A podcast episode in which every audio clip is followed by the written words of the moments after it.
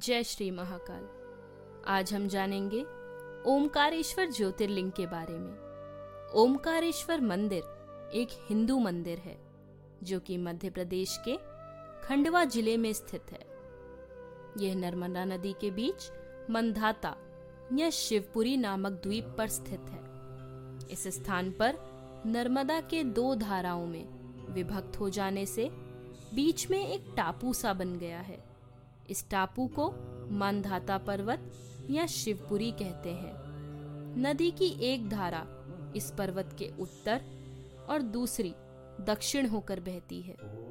दक्षिण वाली धारा ही मुख्य धारा मानी जाती है और इसी मंधाता पर्वत पर श्री ओंकारेश्वर ज्योतिर्लिंग का मंदिर है।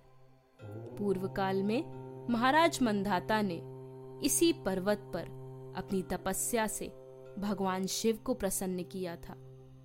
इसी से इस पर्वत को मंधाता पर्वत कहा जाने लगा।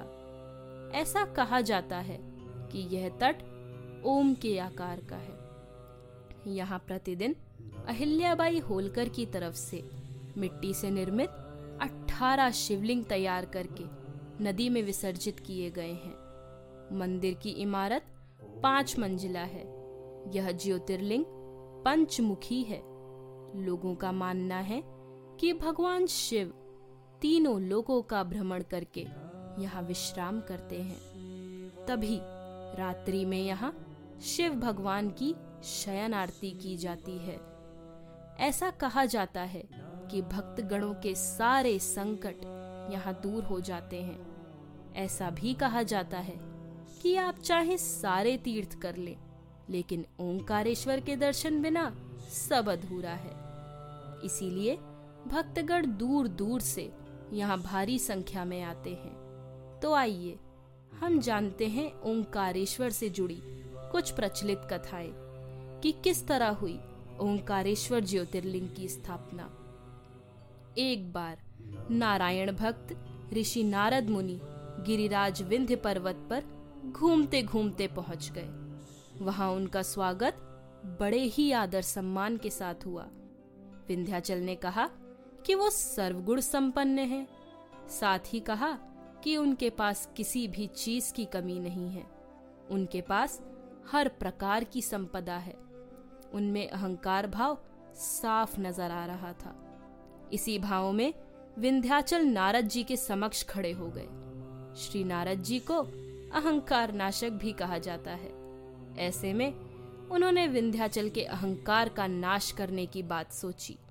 नारद जी ने विंध्याचल से कहा कि उसके पास सब कुछ है, लेकिन मेरु पर्वत के बारे में तुम्हें पता है जो तुमसे बहुत ऊंचा है। उस पर्वत के शिखर इतने ऊंचे हो गए हैं कि वो देवताओं के लोकों तक पहुंच चुके हैं। ऐसे में उन्हें ऐसा लगता है कि वो इस शिखर तक कभी नहीं पहुंच पाएगा। विंध्याचल से ये सब कहकर नारद जी वहां से प्रस्थान कर गए। उनकी बात सुनकर विंध्याचल को बहुत दुख हुआ। इस पछतावे में विंध्याचल ने फैसला किया कि वो शिव जी की आराधना करेगा। उसने मिट्टी के शिवलिंग बनाए और वो भगवान शिव की कठोर तपस्या करने लगा। उसने कई महीनों तक शिव की आराधना की। शिव उसकी तपस्या से प्रसन्न हुए और उसे दर्शन दिए, साथ ही आशीर्वाद भी दिया। शिव जी ने विंध्याचल को वरदान मांगने को कहा। उसने भगवान शिव से कहा कि अगर आप मेरी तपस्या से प्रसन्न हैं, तो मुझे कार्य की सिद्धि करने वाली अभीष्ट बुद्धि प्रदान करें। शिव ने विंध्य पर्वत के मांगे हुए वरदान को पूरा किया। उसी समय देवतागण तथा कुछ ऋषिगण भी वहां पहुंच गए।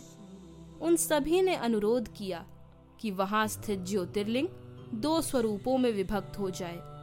इनके अनुरोध पर ही ज्योतिर्लिंग 2 स्वरूपों में विभक्त हुआ, जिसमें से एक प्रणवलिंग ओंकारेश्वर और दूसरा पार्थिवलिंग ममलेश्वर ज्योतिर्लिंग के नाम से प्रसिद्ध हुआ। एक दूसरी कथा भी प्रचलित है।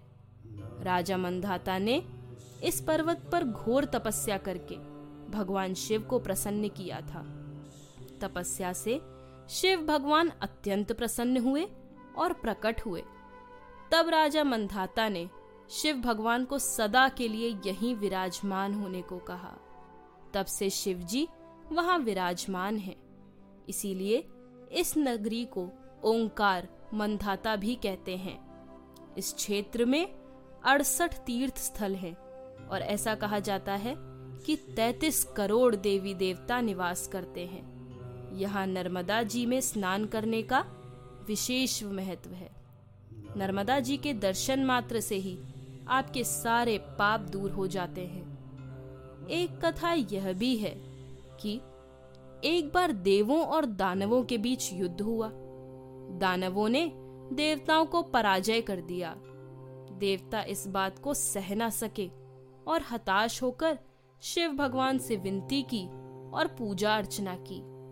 उनकी भक्ति को देखकर शिव भगवान जी अत्यंत प्रसन्न हुए और ओंकारेश्वर ज्योतिर्लिंग रूप में स्थापित हुए और दानवों को पराजय किया। इस मंदिर में कुबेर ने भगवान शिव जी की शिवलिंग बनाकर तपस्या की थी। वह शिव भक्त थे। उनकी इस भक्ति से प्रसन्न होकर शिव भगवान ने उन्हें धनपति बनाया था। भगवान शिव जी ने अपने बालों से कावेरी नदी उत्पन्न की थी, जिससे कुबेर ने स्नान किया था। ये कावेरी नदी ओमकार पर्वत की परिक्रमा करते हुए नर्मदा नदी में मिलती है। इसे ही नर्मदा कावेरी का संगम कहते हैं। आदि शंकर गुफा के बारे में भी एक कथा प्रचलित है कि इस गुफा में आदि शंकर अपने गुरुजी गोविंद पदाचार्य से मिले थे। आज के समय में भी यह गुफा शिव मंदिर के नीचे स्थित है, जिसमें आदि शंकरा की छवि देखने को मिलती है। इस पावन स्थल की भूमि पर कदम रखते ही भक्तगणों के संकट दूर हो जाते हैं। यहाँ शिव भगवान के दर्शन कर लेने मात्र से ही ऐसा लगता है कि साक्षात शिव जी के दर्शन कर लिए। जय महाकाल।